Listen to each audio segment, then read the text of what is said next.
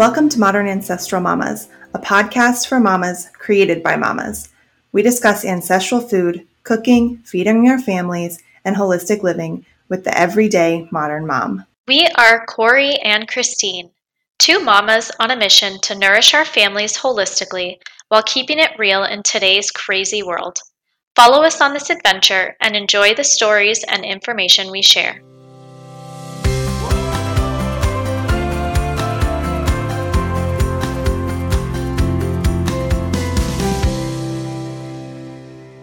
Hi, guys. Welcome back to season two of Modern Ancestral Mamas. This is Christine from Nourish the Littles, and I always forget who I am. and I'm joined by Corey from For Nutrients Sake.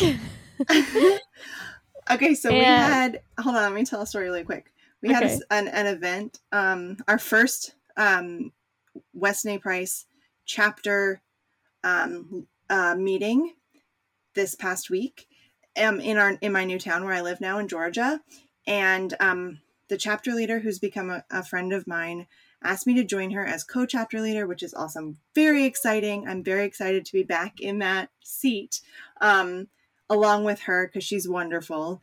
And um, oh, but so so we were introducing ourselves. This is where I got going on this. We were introducing ourselves at the meeting, and somebody was like, Wait, what is your Instagram account, Corey? And I was like, It's for nutrient sake. You know, like, ah, for nutrient sake. And then. and everybody's like, oh, okay. and I was like, I don't know. I thought it was a great name at one point. Um, I still really like it, just for the record, but that, like that's it. where it comes from. It's not as like peaceful as yours. Yours is really peaceful. Mine's like, ah. No, and actually when I think of yours, I I have to like really think about it because it's sometimes I feel like it can be like a tongue twister. I know. I, I know. should I you know, I kind of thought of that as I was making it. And I probably shouldn't have done that because you know, that's like capital social media whatever. You're it's supposed to be easy to say, but here we are. So there's no going back now. No. Anyway, worries. we are on what are we on, Christine? I messed you up. So we're no, it's okay. Season two.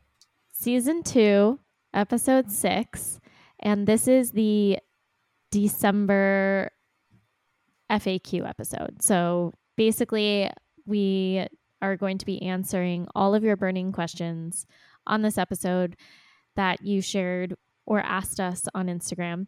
And this is actually the last episode of 2022. So there's going to be a break for the holidays. Both Corey and I are going to spend time with our families and enjoy the season.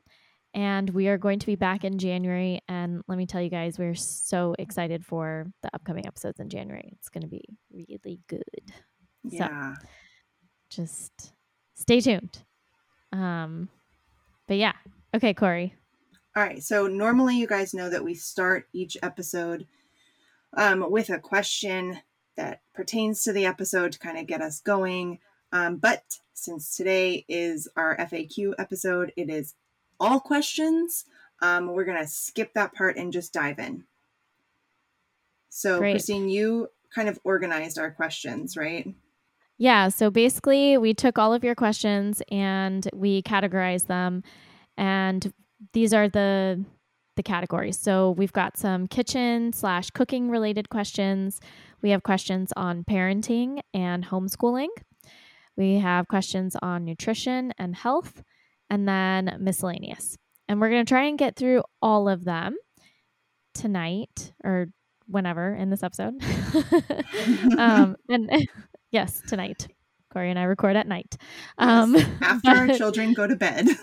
great. um, but yeah, if we don't manage to make it through all of them, then we will either turn them these questions into entire episodes or do a part two. Yep. All right. So, so let's go. Kitchen and cooking related questions. Question number one is How much time do you spend in the kitchen making three healthy meals for your family? It's actually a really good question. I have no idea, honestly um, because it's not necessarily all at once, you know? Because yeah. if you were to you were to calculate it, I mean, I'm, you know, you're probably doing the same thing, but like you're making bone broth regularly, which is not something that you're making for one specific meal, but it does take time. Um, I'm making bread multiple times a week. Um, but I don't feel like I spend my whole life in my kitchen. Maybe I feel like I spend my whole life doing dishes, but I enjoy yeah. cooking a lot. Amen to that. to the dishes. Um, I enjoy cooking a lot and I don't necessarily it does feel like a chore sometimes, I'm not going to lie. But when it starts to feel like it's too much, I usually tell my husband it's his turn to grill something for dinner. Yeah. oh, yeah, yeah, yeah. Yeah, usually I I tell the husband, "Okay, Saturdays and Sundays are for you because I don't have the mental capacity." Yeah. Um I yeah, I agree. I'm I'm not sure I've ever actually calculated a specific time.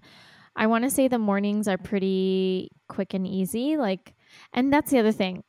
I'm not sure if this person is asking, are they, do they want to know the time, the cooking time plus cleanup time? Because if that is true, if that's part of the question, then honestly, it's probably 45 minutes to an hour for breakfast. And I would say the same maybe a little bit longer for dinner.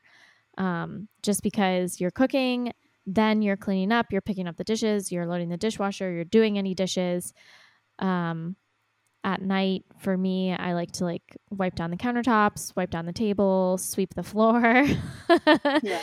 Um, so I would say between breakfast and dinner, breakfast is like maybe an hour or less, and dinner is definitely a minimum of like 45 minutes for prepping, sometimes an hour, depending on how elaborate or energized I feel. Um, I shouldn't say energized, maybe like motivated. Yeah. Uh, and and then there's the cleanup afterwards. And lunch for me, I'm not sure about you, but lunch for me is we've talked about this before. It's usually leftovers, so it's like pretty lunch is like maybe 20 minutes um, just like heating something up, if that. But I I actually think that this is where things like so Corey talks a lot about freezer meals. So having food pre-prepped in the freezer. I talk about meal schedules. So I know that for example, on like Thursdays we have baked sweet potatoes and sausage for breakfast. And so the night before, I am putting the sweet potato on the baking dish. I'm programming the oven so the oven goes off at a certain time. Whoa. And this is yeah, game changer. Keep talking. Yeah. Yeah, I thought I don't know. I learned this in this house. I didn't realize that you could do this. I probably my my previous ovens probably had the capability to do this, but I didn't know you could do this. So you can pre-program your oven to go off at a certain time and to finish cooking at a certain time. And so like usually and it's early, you know. So in the mornings, my oven is going off at like maybe 5:45, 6 in the morning to cook the sweet potatoes and they're cooking for like a full 45 to 50 minutes. And then by like 6:45 or 7 a.m. they're done. And I'm usually waking up at like 6:30 and then I'm just popping the sausage in the oven as well and everything is cooking in the oven. And like that's a pretty hands-off meal for me. You know what I mean? Like there's I pull it out, I add butter to it, and like that's it. um, so there's some instances like that where it's just easy. But that's because, you know, you have a routine and Right. Um I mean, that's anyway. similar with what I do with the um with cuz you can do you can I know you don't have an instant pot, Christine, but you can do um you can program that to to like delay cook so that's how yes, I that's do. exactly what the oven is. It's a it's a I delay cook. I think my oven does oven. that. I feel like you have a fancy oven. If your oven has a stop time and a start time, then yes, your oven can do that.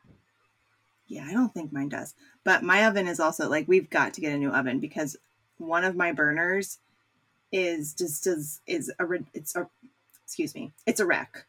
Um like it'll be burning something or it'll take Oh, me no. three hours to boil water. Like I don't Oh, even no. know. So I only have one like big burner and then I have two little burners that are reliable. Um anyway, that's a whole side note.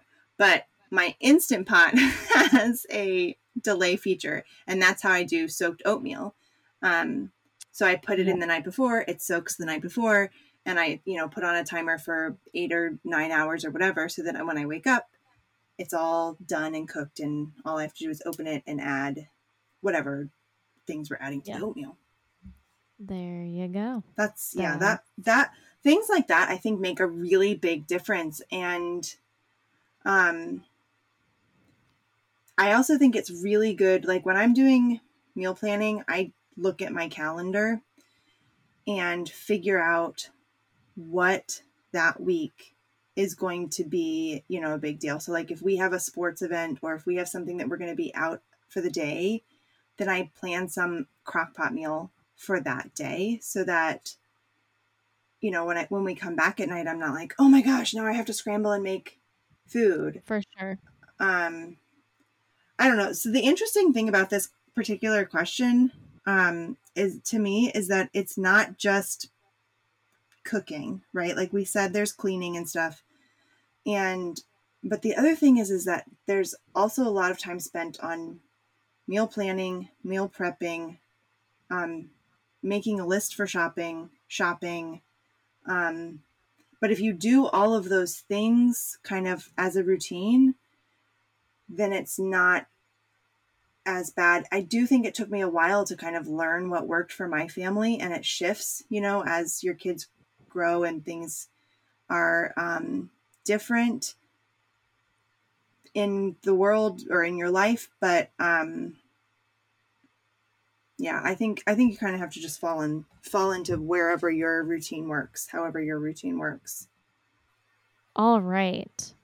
So, question number two is tips for those living in apartments where you don't have space for a deep freezer, gardening, etc. This is a really good question. Yeah. Both Corey and I, both Corey and I lived in previously like really small spaces, so have ideas. Yeah. So I had um when when Ryan and I were I guess we had two kids and we moved into this tiny little apartment and my kitchen was like uh, so I record from a closet, you guys. My kitchen was like the size of this closet that I'm sitting in and um like it was so small and I had my washer and dryer were in my kitchen and Yep. um, I used part of my of like the washer top um, Mhm. as part of my counter space. I didn't have a a um, uh, washing machine or dishwasher, um, so I had to have counter space to dry dishes, and um, I like got super creative, and I went and bought um, like these wall organizer things where I could hang as like use as much wall Yeah. space as pop- possible, and um, like I had things hanging on the walls, and just to make sure I had enough room. And that that kitchen is actually where I learned how to cook real food. And at Oh, one wow. point, um, I did this like little. I wish I still had it. I don't. I don't know what happened to the video, but I did this little tour where I like held my iPhone, you know, first generation or something, like early, early iPhone, and like did this little, you know, turn around my kitchen. And I literally could just stand in the middle of my kitchen and turn around and you could see the whole thing. And it was so little. And I had, I'm not even kidding, I had maybe like two feet of countertop space. And that was it for the whole kitchen. Um, thankfully, I did have full size appliances, but other than that, um, and then I had I had a little garden ish on my tiny little balcony, and in my window in my kitchen, I had um, I made these like pots that I hung from the um, from the window frame that I grew Yeah. herbs in. Um, and oh, and this person asked about like storage and stuff. Honestly, I had um, food storage in my master bedroom closet because I had room in there um, when I lived in that little apartment. And I had my, thankfully, my mom had a um, deep freezer. And so she, I could keep stuff at her house. And then I would just go to her house, you know, every couple of weeks and, and get, you know, we would buy I um, half a cow from my cousins and half a pig from my cousins, and then my mom would store it at her house. So I don't know. My tips are to like get really creative, um, and I mean, I was like, I had my dehydrator and my um, crock pot. I would like plug them in in the living room. We didn't even have a dining room table in this place. Like it was so yeah. small my kids ate off this folding table um, that was like, you know, a couple feet off the floor. It wasn't a full size folding table. They would sit on the floor. I would fold out the table and they would sit on the floor around this little folding table. And I would either sit on the floor with them or Ryan and I would sit on the couch and eat. Like it was such a small apartment. And I'm, this is where I learned how to actually cook. So yeah. it's doable but you do have to get really creative. Yeah. Yeah, I hear you on the using other closets in the space for like pantry space and stuff. I've I mean, I've done that in the past and I've even seen that in other people's places where if they have a really small space and there is like not enough in space in the pantry or in the kitchen, they'll take like another bedroom's closet and put up some shelves and maybe like that's where they're putting some pantry items or kitchen utensil items. Um, I've also done in the past like those if you have the space, those little carts, the um like the kitchen carts, you mm-hmm. can do stuff on the kitchen carts. And the good thing is the kitchen the kitchen carts can double as countertop space for um, cutting and things like that. I Oh, um, I actually don't think there's anything wrong if you have enough space in your apartment, just having the deep freezer in your apartment. Um, because there's there's like pretty decent sized deep freezers. You could get a five cubic, which is really small, uh, seven or ten, even a ten cubic. I have a I had a friend. I have a friend who had a ten cubic in her apartment, and it would just, you know, every once in a while it would double as like a space to put papers on or a space to like lay lay out maybe dishes uh, with a towel to like dry. Um, like it's not pretty, obviously, but at the same time, it's yeah. so functional and like you know, put a couple could, of house plants on it, you'll be fine. Yeah, totally. yeah, you could you could still you can do that. And then, depending on where you live, if you live in a really cold climate, another option, which I've done this before in Chicago, is in the wintertime, which is like all the time in Chicago, it's literally like nine months out of the year, you could put a cooler out on if you had like a small patio or balcony, which when I lived in Chicago, I had both a small, I had a balcony on the 24th floor and I had like a small outdoor space. And I would put a cooler out there and I would just any extra food I would put in the cooler and because it was always cold, it didn't matter. It was just like frozen constantly. Um we would do that in Maryland too. Yeah. Like if my mom had leftovers from dinner and it was like there's no room in the fridge, she'd be like, "Well, just stick the pot outside." Yeah. No, totally. I mean, you can definitely do that. Um, depending on where you live. Cannot do that in Texas and you cannot do that in Georgia. Nope. So um oh and then the yeah this person was also asking about gardening and okay so two thoughts about gardening number one you can 100% garden inside of your house with just pots i have you can also friend, do um composting you can get like those worm composting bins like i have friends that did that oh, in yeah. their apartments i didn't but i know people who did yeah. it's totally doable okay so you well, had a friend well, so I have Sorry. a friend in Chicago who I, I want to say she's maybe in like a 1500 square foot apartment or something. And her entire living room and her bedroom is like, it's like a greenhouse. It's insane. They're in a high rise, so they have views, like beautiful views of the lake, but they also have great sunlight. And I'm telling you guys, she's growing things like lemons, limes, oranges. Um, I mean, I mean, she's actually grow. Um, what else is she, has she grown? Dragon fruit. Um, She doesn't have kids, does she? yeah, she does. She has three kids. Really? Yeah, she's babies. everything. One baby and like a six year old and a four year old. But she's like hardcore gardener. And I, I mean, it's incredible when you go into their space and like you see all the um, all the plants. So you can garden inside. And then the other thought about that is you could find a community garden. There's actually Yeah. community gardens everywhere. It's they're it's fairly easy to find one and if you can't find one you could always start one.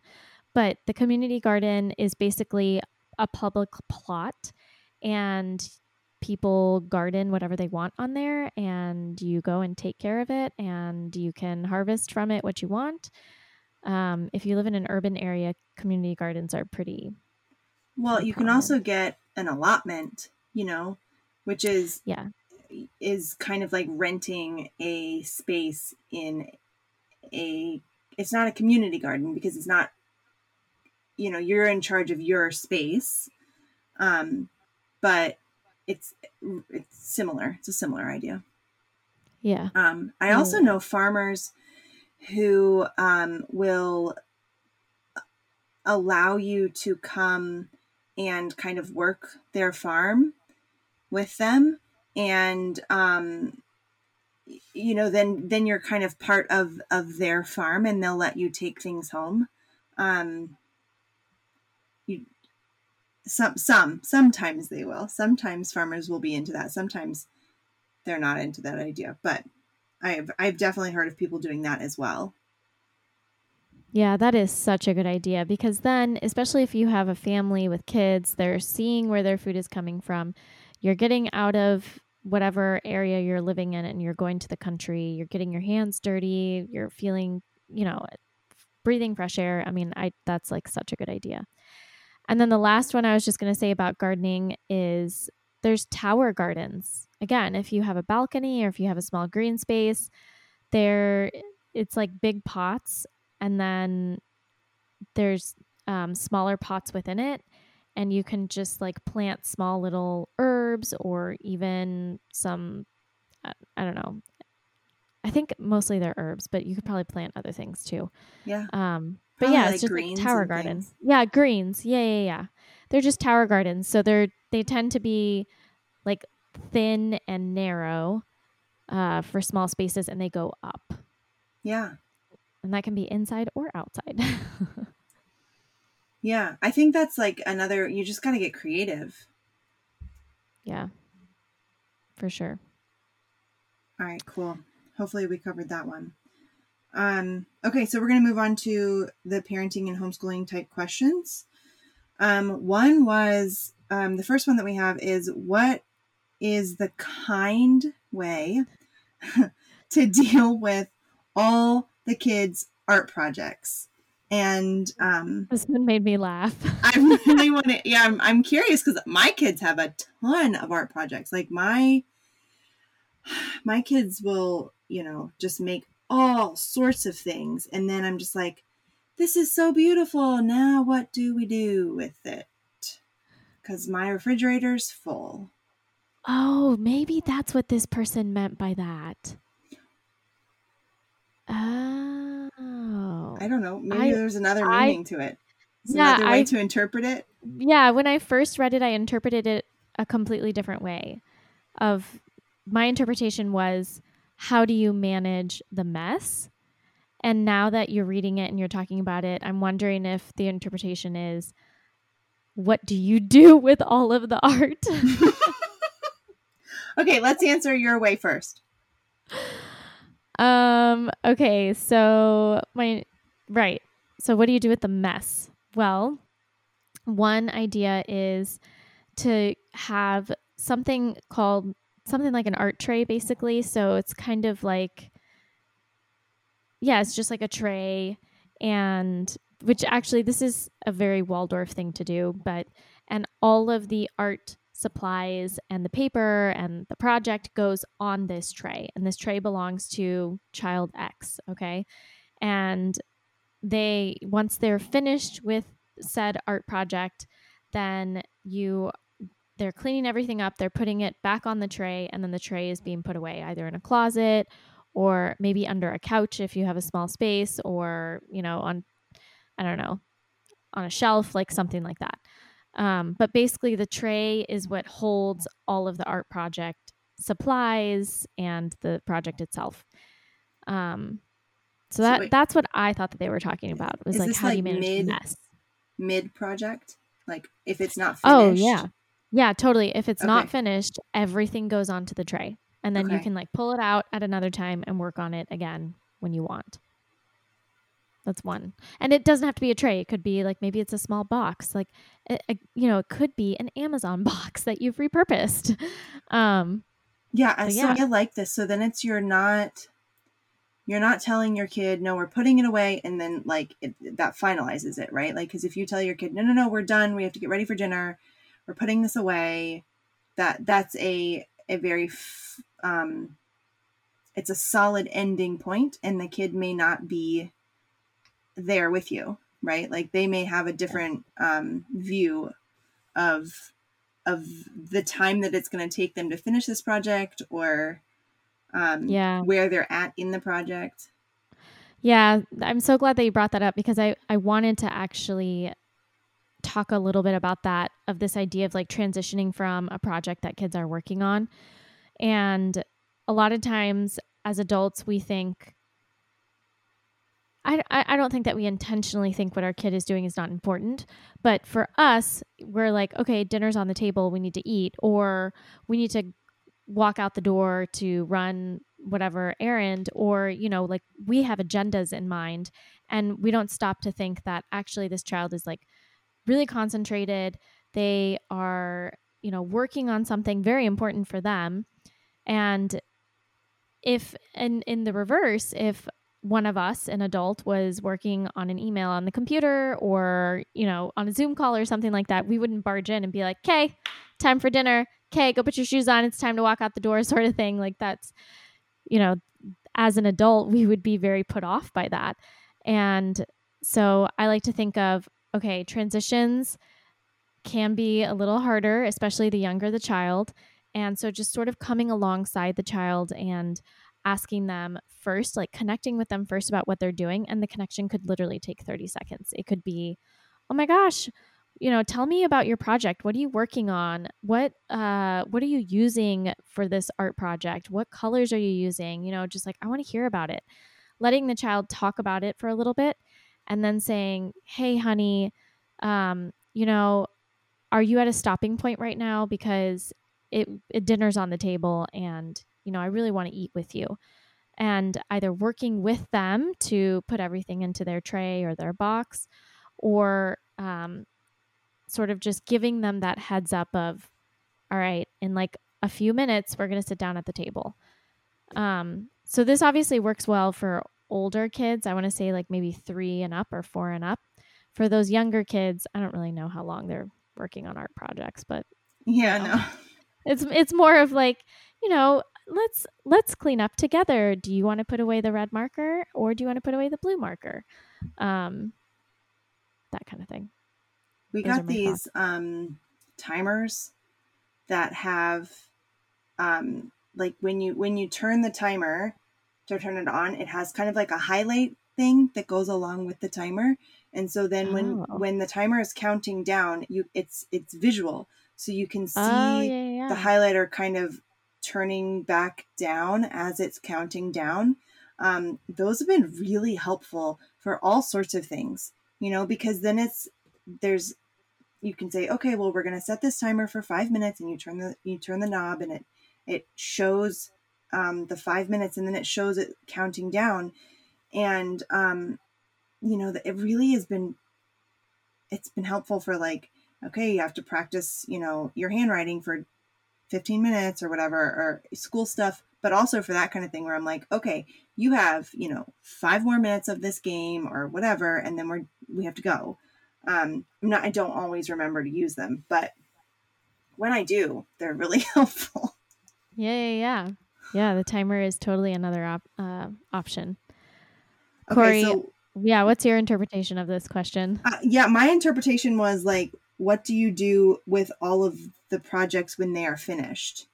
You know, Mhm. you have all of these special things and um you know that are, are have been created by your child and they are very attached to them and but you literally can't keep them all right it's just not it's not Totally. possible Yeah. Yeah. so like what's the nice parenting way to handle that do you? I mean, do you have an idea or? no Oh, okay. i don't So I'll I'll tell you what we do actually. Um. Okay, so in the like drawing corner where they have their paper and their coloring books and you know all of their art supplies, there's also like a, a drawer box thing. Okay, and it has I want to say like four or five drawers in it, and one drawer is for blank paper, one drawer is labeled for my eight year old, one drawer is labeled for my six year old, and the other drawer has like stickers or I don't know, a few other things. Um, and periodically, maybe every month or two months, I say, okay, we're going to go through your art drawer. Is there anything that you can recycle? And I want you to go through every piece of paper. And they go, th- and they're actually really good at it. And they go through every single piece of paper. And sometimes it's like one piece of paper that they want to recycle, and sometimes it's like 10. And and then they say, okay, you know, I'm finished with these. I can recycle these, and so they'll recycle those. Um, and and then that makes space for upcoming artwork. Something else that I do is when I see that it's getting really full, I will. I don't know about you guys, but sometimes if you ever have to mail a check, I will take a piece of artwork from the drawer and I will fold the check into that artwork and put it in the envelope and mail it. And so, I don't know, the roofing company is getting a random drawing from my child, and the, you know, gardener is getting a random drawing from my eight year old. But at least, but you know, do, but do your kids care um, I usually go to the bottom of the pile, you know, not the top. the older ones the older Yeah. projects Exactly, the older project. about for sure. Um, but this goes back to the idea of a box because, like, my kids also each have a junk drawer. So there is a junk drawer that's just for them, and they can put whatever they want in there. And man, is that a junk drawer? It's, it's like I get so triggered just looking at it because it's Mhm. literally junk. And I'm like, okay, when the junk drawer is full, you're gonna have to start getting rid of junk. Like, I'm sorry. where do they have this like in your kitchen like a reg like a In the no, there's like a toy. Um, it's like an IKEA shelf thing, and I bought it with to have drawers as well, and it's in the playroom, and so they will just, you know, that is their junk drawer.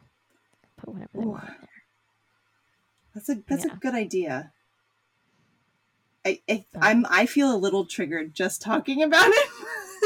I know, like I, because the things that are in there, I'm just like, I cannot believe that you are saving this. right, like this is a very special paper clip. What? Totally. Yes, yes, I know. And I'm like, oh my god.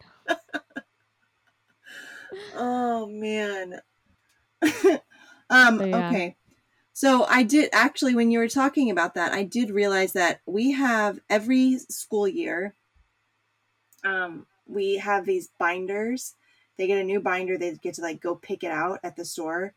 Um and they put art, art projects in those. Sometimes sometimes they don't fit. My kids do a lot of like not paper art projects.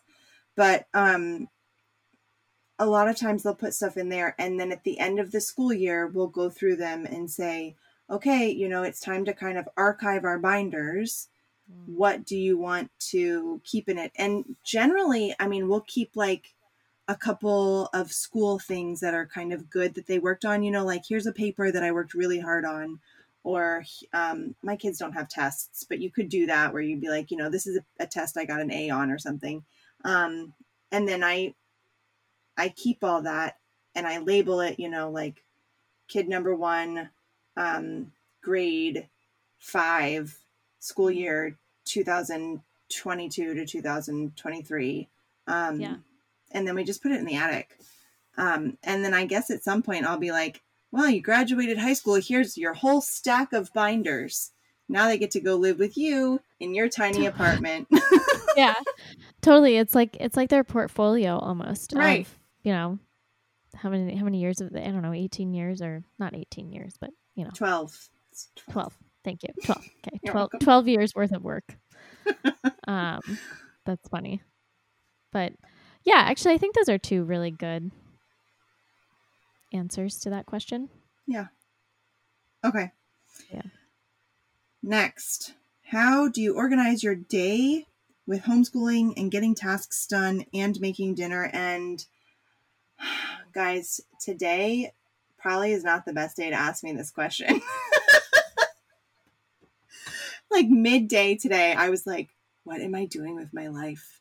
I can't handle all of this. Like, my kids had done an, a collage art project. Like, the dining Speaking room of art table, projects. I'm telling you, it was a mess. Okay. And then they had also gone out um, and played outside. You know, obviously that's fantastic, but they tracked so much sand and dirt in from outside. And I'm like, oh my gosh, I'm never going to get my floors clean. The like dishes were so piled up from, from, from lunch and breakfast because I hadn't gotten to them. And I was just like, oh my gosh, I'm never to have a clean house. And I'm my, I was having a real pity party at about one o'clock today. This is when we need to remember Christina Schindler's wise words of, you know, don't sweep your kitchen, don't mop your kitchen floors. Like those things don't matter.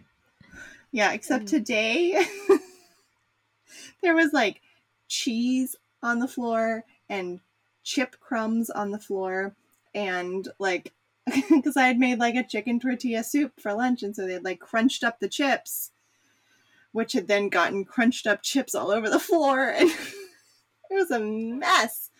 Um, and then the other thing is, is I like totally dropped the ball on signing my kid up for basketball, and and I missed the deadline, and he was super upset about it. So let me just like blanket statement here, say that I do not have everything together, and I am not doing all the things. Except posting on Instagram. I, I totally had to just do that as a joke. I mean, you know. Yeah, well, if you notice today, I posted a picture of my very full dishwasher. And yes, said something I... like this was my third load of the day or something. For sure. Oh my gosh. It's um, are, it's it's on those days that I wish I had like two dishwashers or three dishwashers. oh my gosh, I know. I remember somebody telling me that when they had built their house, they put in two dishwashers, and I was like, that seems crazy. And now that I have four children, I'm like, that's brilliant. Also, I need two washers and dryers. So somebody could make that happen. Um, okay, here's my here's my actual real life tip though. Aside from not expecting to be able to get it all done, um, you've especially if you're homeschooling, you have to enroll your family in all the things. Okay. Like, um, I, my kids, um, helped me clean the house today and they helped me clean the house almost every day. Okay. So we sat down and we did our collage project together and we ate lunch together and everything. And then they helped clean it up because I cannot do it all by myself. And they don't love it, but you know, we have these conversations about how, um, you know, families work together, families support each other, and families um, have, especially, you know, families that have, no, not especially, all families have to do that. Like, it's just, you just have to. You cannot, as as a mother, um, you know, you can't do it all. You just can't. Um, yeah. And you've got to be able to enroll your family, whether it's your spouse or your kids or um, your mom. Like my mom took one of my kids this week, not because I needed a break from my kid, but because, um, you know, she just wanted to be helpful. Um, mm-hmm. So anyway, I don't know. What about you? What do you? Because you you don't homeschool, but you do have a um, toddler at home. Yeah. And you have, um, you know, your nutrition business, and you, um, your husband goes on a lot of business trips, and you're alone for like week a week yeah. at a time. Yeah, yeah, yeah. multiple Actually, times a month. Of, I know. Yeah, he was in Copenhagen this whole week. So, um, I okay. So I talk a lot about a meal schedule, but I really feel like the meal schedule helps organize me. And it, I know exactly what we're eating for breakfast every morning. And so I know what I need to do the night before to prepare for that. And um, what else? I actually think that if you have the ability to make a dinner in the morning, if you're someone who stays at home, maybe you work from home or maybe you just stay at home with your kids and you can make dinner in the morning, that is a huge help, especially if you have a young baby. If you're a new mom with an infant, and so usually the mornings are better than the afternoons and the evenings when it's the witching hours, and you have an hour when baby is napping or you know something like that just make dinner in the morning and then you can reheat it. It doesn't matter that you're making meatballs at 9 a.m., just do it. And but to be able to do that, actually, you do have to be a tiny bit organized and know that, all right, if I'm going to make meatballs at 9 a.m., I need to have that meat already defrosted. Yeah. So the other reason why I have the meal schedule is so that I know, okay, I'm pulling out the bacon for breakfast and I'm pulling out the ground beef for dinner. Um, and th- this way you've you're one step ahead and it's not four o'clock and you're like shoot i don't know what i'm making for dinner and nothing's defrosted right. but i guess people who have instapots that's where instapots come in um, right i know that you can yeah. like, put frozen meat in an instapot mm-hmm. and it mm-hmm. cooks or something yeah i don't really do it it doesn't turn out as good oh okay I mean, I'll do it if it's like an emergency situation, but it's still yeah. it's not going to be like don't go putting a whole frozen chicken in your instant pot and thinking, "Oh, it'll be done in 20 minutes." No, no, no. That's not going to okay. happen. Okay. Um I mean, this is kind of off subject, but if you're if you're really desperate, just make eggs. make eggs yeah, for, for, dinner, real. guys. There's nothing wrong with eggs and yogurt or eggs and fruit for dinner. Yep. No, hundred um, percent. The other night we did that. We did that. I was, I was like, oh my gosh, like I don't know what happened to the day, but it just totally got away from me. And I told my husband, I was like, oh my gosh, like it's six o'clock. I have to make dinner. And he's like, well, what are you going to make? I'm like, I don't have anything thawed.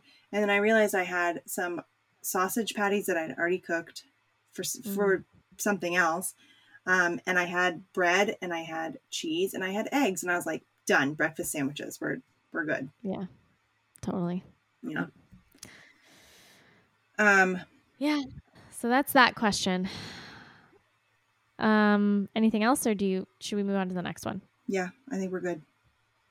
Okay.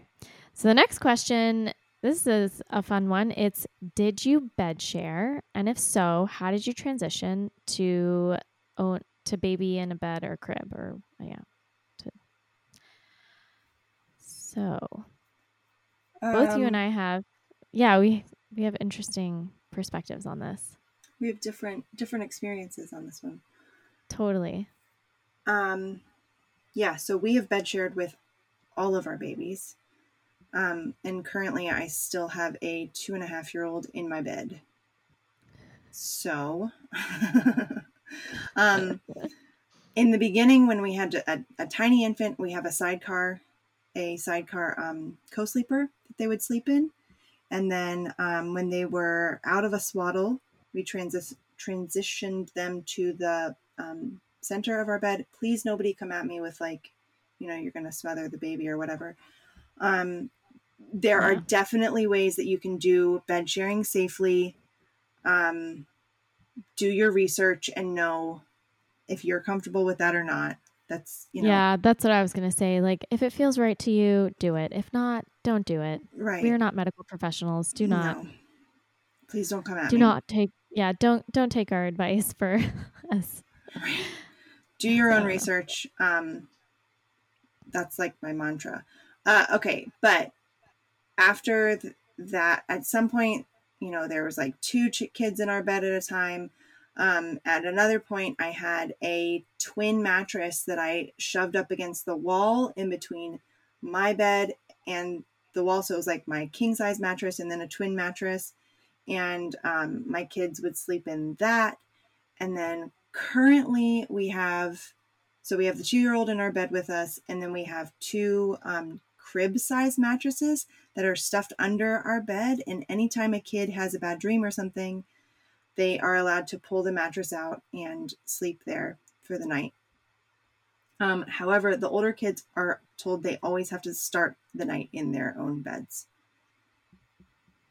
That's a good idea. Yeah. Just the mattress on the floor. Yeah. A lot of times I end up having to like lean over the side of the bed and hold their hands or something. Um, or I'll lay down with them on the floor and then they know that, you know, I'm right right there. But Yeah. um uh I don't know. I honestly transitioning a kid out of your bed is super hard. At least as a toddler. Um I tried to do it. I I tried to be the mom who had a baby in a bed when I was like trying to be a conventional mom with my first kid. Um and then I realized that I really wasn't a conventional mom and I'm like actually a crunchy hippie mom. so once I embraced that all the children were in my bed. But um honestly like it was so hard cuz he was like he my first kid would not sleep without me. Like he just would not. And we couldn't get him to sleep in the crib. So then we finally finally just said screw it, he can sleep with us. And by the time we transitioned, I don't I don't honestly I don't even remember. I think my husband has pretty much taken on the responsibility of transitioning our kids into their own beds. And he kind of starts with like laying with them and like stroking their backs or their hair or whatever. And then um it's like I think he slowly kind of moves his way out of the room.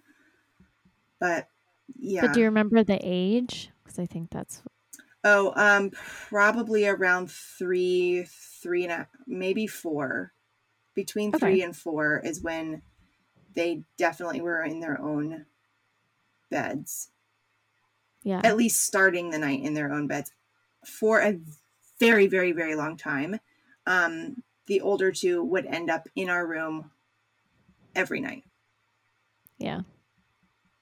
Totally. i mean i think probably until they're like six or something Yeah. maybe maybe seven even Okay. All right You know, I this is something that oh my gosh, I, I think sleep it is such a nuanced subject and also it's it's like talking about car seats. Like it just triggers people like crazy. yeah Um, but so what's interesting is I I think it's 100% normal for babies and children to sleep with their parents. Like that's what is done everywhere, all over the world. And if you think about it, we as adults are sleeping with someone. We're not sleeping alone. So why are we expecting our kids to have to sleep alone in a room? Um, yeah now that being said, I'm actually I am on the other side of that, Corey. So I did co-sleep with all three of my kids as well, but I only co-slept until about like six to eight months, and then there came a point where I personally I couldn't do it anymore.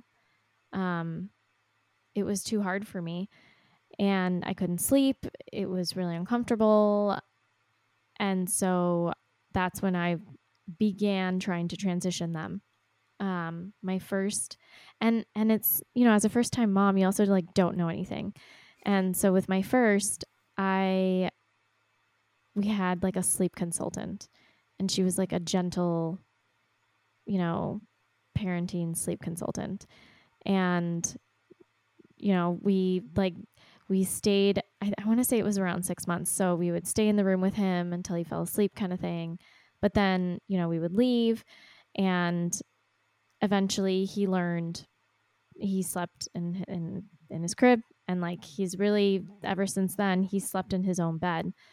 Um my second was absolutely horrendous with sleep i'm not even going to talk about that um but i they shared a room starting at about eight months nine no, sorry nine months i want to say nine months between nine and 11 months we began the transition of my daughter sharing a room with her brother. And that was really hard, but it actually ended up working out. And to this day, they still share a room. And, you know, like I said, they sleep together and they love it. And I don't know if they'll ever not, you know, like it's like, oh, when do I transition them out of sharing a room together? They've been sharing a room since like he was two and a half or three and she was nine months, 11 months. Um, and then with my third, it was the same thing.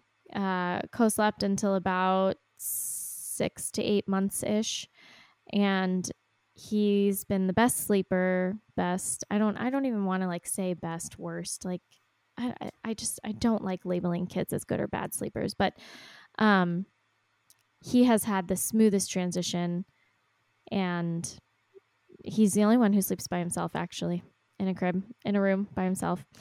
And he's had no issues with it. But with all of my kids, we have stayed in the room with them until they fall asleep. Usually around like two and a half or three is when that starts. There's a period where they will fall asleep on their own, and then they there's like a, a cognitive leap that happens at two, two and a half. And that's where they're more aware of their separation from you again. And so that's when we're back in the room again and we usually stay we're just like sitting on the floor or I don't know. You know, I, I I'm not even touching. Like sometimes I'll like rub his back. Um, but most of the time we're just sitting on the floor waiting for them to fall asleep and then you can leave and yeah. It's a really long question. So that was pretty much how I transitioned from, yeah, co sleeping in the crib. Okay, so let's move on to our next question. Um, this is a really interesting one, and there's a lot of nuance to it. So, um, okay, so the question is since since your children eat a nourishing diet, do you notice them different than other children? Christine? I know. Oof. I actually really liked this question. Yeah. Because Oh, okay. So I want to preface by saying I don't think that when I'm answering this question, I'm not judging other parents at all and their choices. I think that every parent is doing exactly what is right for them in that moment with the knowledge that they have. And we really are all just trying to do our best. Yeah. However, that being said, I have been in situations, both as an educator and now as a parent, in which I have seen stark differences between a child that is consuming more conventional foods or that has a more conventional lifestyle versus a child that um, is, let's say, eating nutrient dense foods, um, maybe has a lot of outdoor play or like less screen time. Um, maybe, you know, just like, yes, I have seen the differences. Do I think all of that comes into play? I think some of it. I do think food has for sure a huge impact. Is it all everything? No, it's just a small piece. But I actually have, yes, I have seen differences in kids. Um, I don't know, Corey, what about you? Yeah, I think what you said about this is like there's no judgment um, is really important because there is so much weight on parents. Um, and, you know,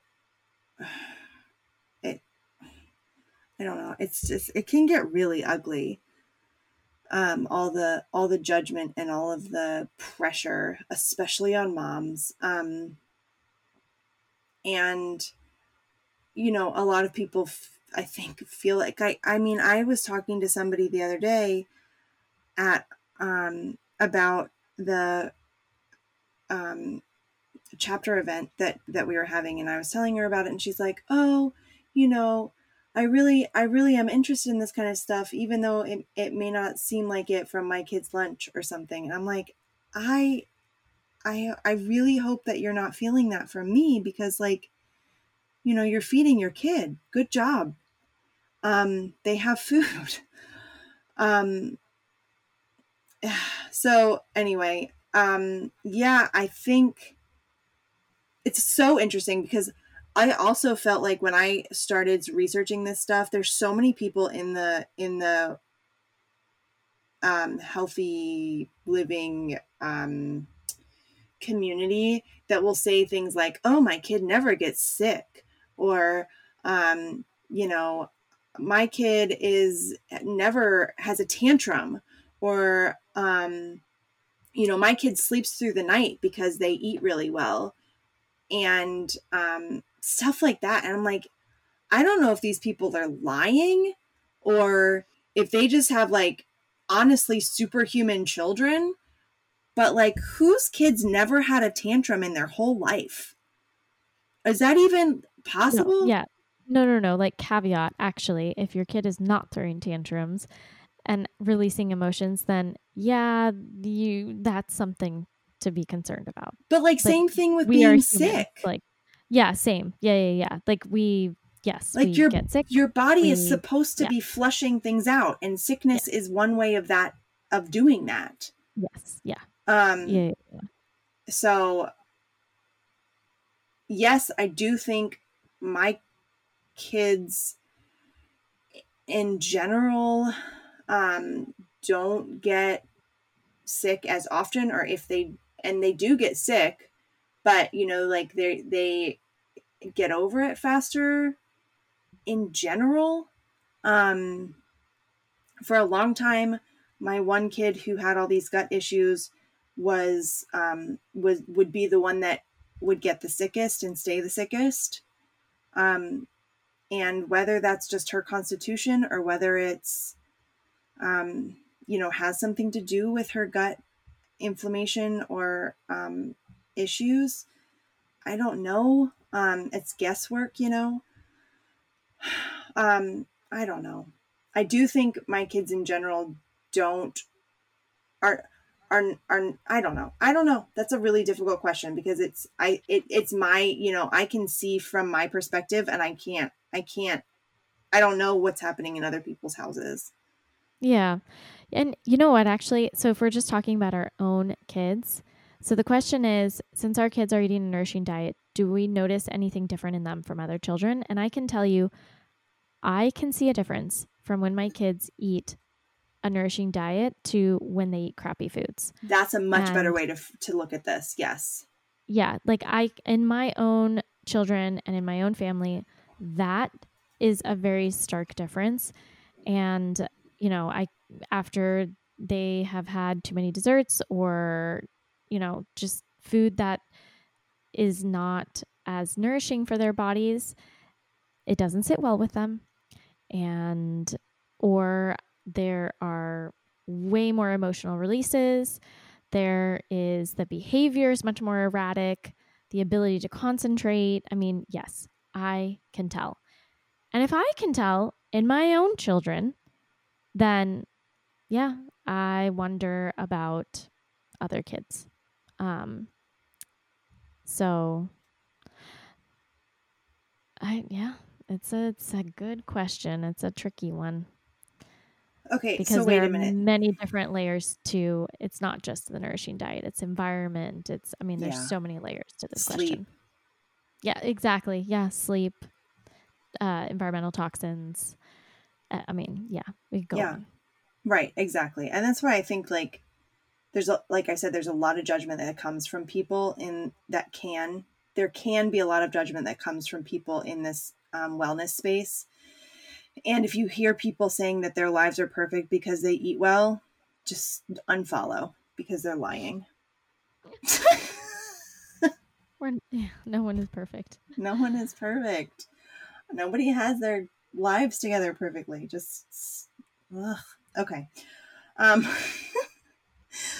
I think actually this we're I'm I'm gonna skip um to a question that I think actually works with this really well, and that question is, um, what do you mean by you feel like crap slash awful the next day after eating super unhealthy? And the reason I think this works, this flows really well, is because um, our kids can't necessarily express how they're feeling after they've eaten too much or eaten something that is messing with their stomachs. Um, and here's the strange part is a most is is that most Americans I don't think are in tune enough with their bodies to know either. Like I 100% totally. Yeah. I don't I I wasn't um until yeah. Oh yeah. I yeah, until I so I did a whole 30 after my second baby was born. And um and doing the reintroduction like going f- I don't I just didn't know. Like I did not realize how good I could feel. You know, like what a body should feel like. Um and then what a body feels like when you're it's not thriving on what it's being given. And i think I, I i mean i know that you guys have heard me say this before. I don't like um dieting but i do think that as an american it's very difficult to experience that sort of radical body shift without a um, elimination diet, a short term elimination diet, um, like a Whole 30, because it does so well illustrate um, or or make you kind of come to into grips with your own body. Um, okay, so what? So how would you answer that question, Christine? Yeah, I think that you're right that most people don't are not in tune and don't realize that the symptoms that they're having are not normal. They're common, right. but they're not normal. They're not supposed to be having these symptoms. So and wait, so, let's can you pause though and like give some ex, um, examples totally. of what those are? Yeah. yeah, yeah, yeah. Okay, so super common symptoms that people believe are normal but are not are things like gas, bloating, acid reflux, constipation, diarrhea, eczema, um, dry scalp. Uh, what is that called when you have dry scalp? Uh, psoriasis. There's a word. No. Psoriasis is something different. That's actually an autoimmune condition. But um, dandruff. That's the word oh. I'm looking for. um, dandruff, zits. Uh, trying to think. These are all things that, even things like, uh, um, being overweight, or or feeling um, super tired all the time. Yes, thank you. Yeah, I was like, what else am I thinking? Um, also, though, like not fatigue, being able to sleep, brain fog, right? Like all of these things that we are over medicating our society for these are not normal, guys. They're not normal. If we struggle with any of these, they are signs from your body. Your body is trying to tell you something. They're saying, your body is saying, no, no, no, something is not right. And that's, this is where you need to like get to the root cause. But so I actually want to give my own personal example. And I was like you, Corey. Like I never, when in when I was younger, never correlated what I ate to how I felt. Um, one really funny example is I used to eat boxes of Cheez Its, loved Cheez Its, but it would give me the worst gas. And like, I never really figured out that it was the Cheez Its that gave me really bad gas. Um, one day I, I was like, oh, actually, every time I eat a Cheez It, I fart a lot. um, and I realized that, but I didn't stop eating Cheez Its. But anyway, so now you know, I've been on this clean eating journey, this ancestral food journey for I don't know, 5 or 6 years. And now this this past year in 2022, I have actually noticed a huge difference when I go out to eat at a restaurant. And I don't go out to eat at restaurants that often, but when I do, and it's almost impossible, it, I would say it's like nearly impossible to find a restaurant that does not use industrial seed oils. Unless you go to Bill Schindler's up in. Unless you go to Bill Schindler's. I know. It's just like, yeah, it's not possible. But anyway, especially here in Dallas, um, there's like three restaurants. Anyway, I feel so bloated. I look like I'm four months pregnant after I've eaten at a restaurant. And is it the seed oils at the restaurant? I mean, it could be the seed oils, it could be the non organic food, it could be, you know, I, I mean, it could be a whole host of things at the restaurant. But I'm fairly certain that one of one of the instigators of that is the oils that the food is cooked in. And I feel like crap. Mm-hmm. And so for me, that's motivation to number one, really, really be intentional about where I'm eating and like, do I really want to eat out at a restaurant or can I just eat at home and just go and hang out with that person? Um, and also try to do it. Yeah, obviously not do it as often because it just, I mean, yeah, I made that connection this year and was like, okay, this I know about my body and it doesn't work for me. Yeah. What about you, Corey? Have you had any aha moments like that? I mean, not I'm yes. I think over the years of, you know, going down this this path of um changing our lifestyles, I think that um like I I I know I said I did a whole 30 um nine years ago at this. And that was like the biggest aha moment for me personally. Um, and then since then, there have been, you know, various ones here and there, but um, I think, yeah, I mean, seed oils are just terrible. They're terrible. They make me feel like poo. And um I yeah. I don't know. I think I really just wish that people could um experience what it's like to feel good because I just think most people are going through life not knowing that they feel bad. Um, yeah. and that bums me out especially for kids and which is why i think this question like looped in with that other one because kids feel like crap. They've never felt good um and they don't know it. And that's that's like not fair. It's not fair to to them um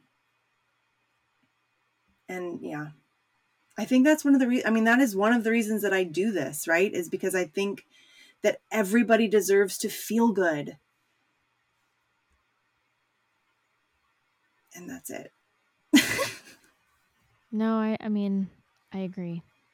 I really I agree with that. I was going to say something about the kids thing. Um yeah, just that we and it's not just kids, it's adults as well. But yeah, these foods that are less than nourishing, these and and I mean I wish you could say me see me, but like these foods in quotation marks, you know, they're basically fake foods that we're talking about, all of these packaged foods. Um they really stress the system so that there are less resources left in your body for things like emotional regulation or um, sensory processing. And so when we're talking about or even kids, just learning, yeah, yeah, completely, um, being able to concentrate and pay attention. So if a child's body is working so hard to figure out what that packaged food is and digest it and break it down and eliminate the toxin. And if that child is already chronically constipated and can't eliminate the toxins from that food, then that is just making it that much harder for that child to sit, pay attention, regulate their emotions when they're upset. Um, it's just making it harder. And so that's why we really are so, we're such big proponents of feeding kids real, whole, nutrient dense foods. Right. It, it, it serves them and it also serves us, it, all humans. it serves us so much better when we're doing that. You can also think of it like this, right? So, um, as an adult, you know when you have a stomach ache, right? Or let's say you have a mild headache. Okay, so you're not, it's not a migraine, you're not like in your bed, but you have a mild headache. Makes you a little cranky, right? And you're sitting in your meeting at work, you're trying to like get your, get stuff done. You are not really able to pay attention but you can you can acknowledge within yourself that ah oh, it's just because my stupid headache you know? Like i can i can force my way through this. Like you can pep talk yourself a little bit. Now imagine your kid is in the same boat. They have a mild headache. Um, they have no way of acknowledging this mild headache you know they they don't it's probably just making them cranky they don't recognize that their head is hurting. And yet we're expecting them to sit there and learn multiplication facts, you know, and they can't because their head hurts and they can't figure it out. They can't get past that. But they can't say it because they don't recognize it. And maybe it's been like that. Maybe, okay, so let's change it to the constipation, right? Like there are kids that have been constipated their entire lives. And that's normal for them. It's not a normal way for a human body to function, but it is normal for their bodies. And yet, that can be helped with food, especially if we get to, if we start early. Now, if you don't start early, if you haven't started early with your kids, if you're coming to this and you have, you know, an 11 year old and a nine year old, don't freak out. You can still get there. It's still possible, but it it isn't as simple as when you have little kids. Yeah. That's that's a really good question. I liked that one too. Um so I think that we are going to have to put a pause on this and answer the rest of them either in another episode or at another time. We have earmarked the ones that need to still be answered.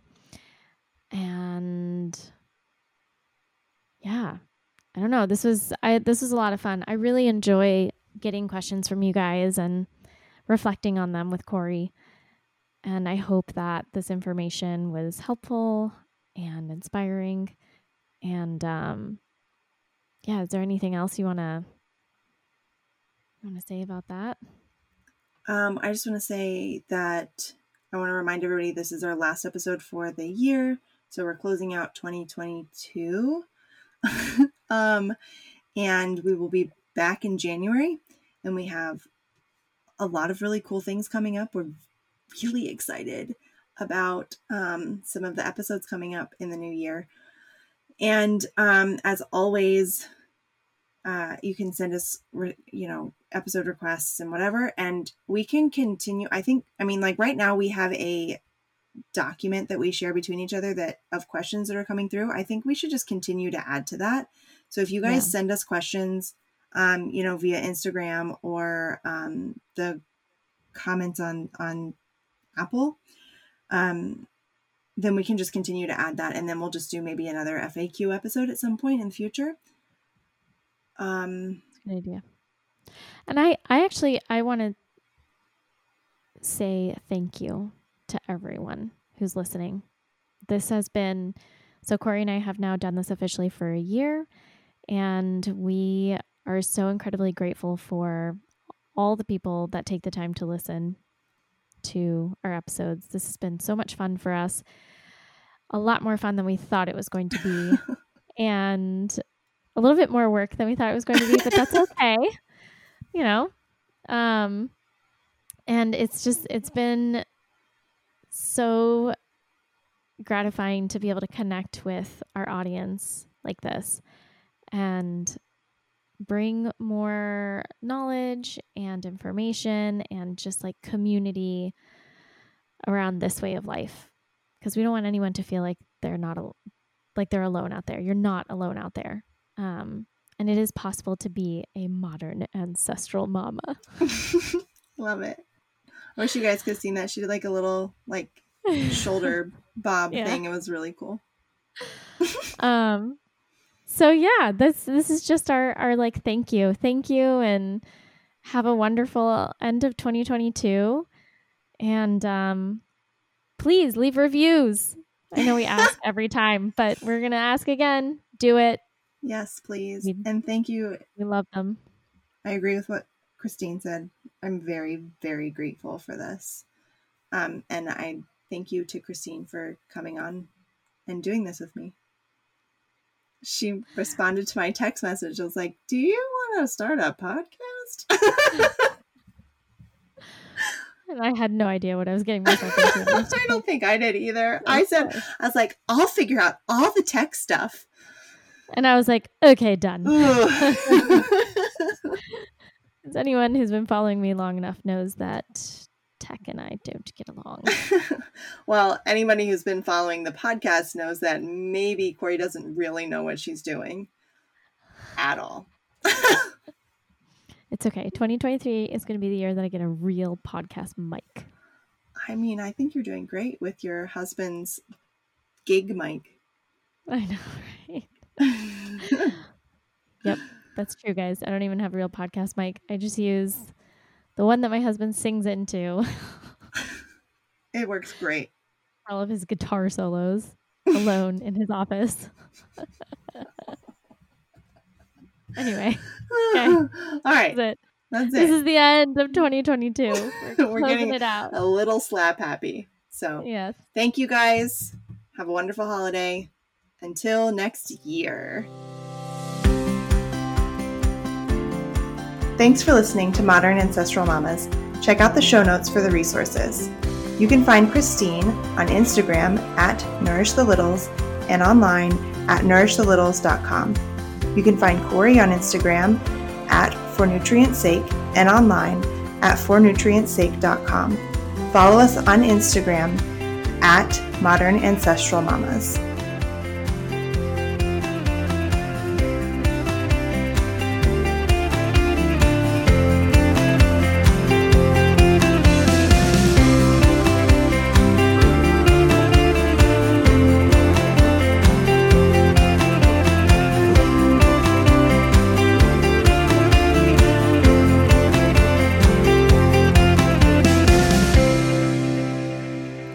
The information contained in this show is for informational purposes only.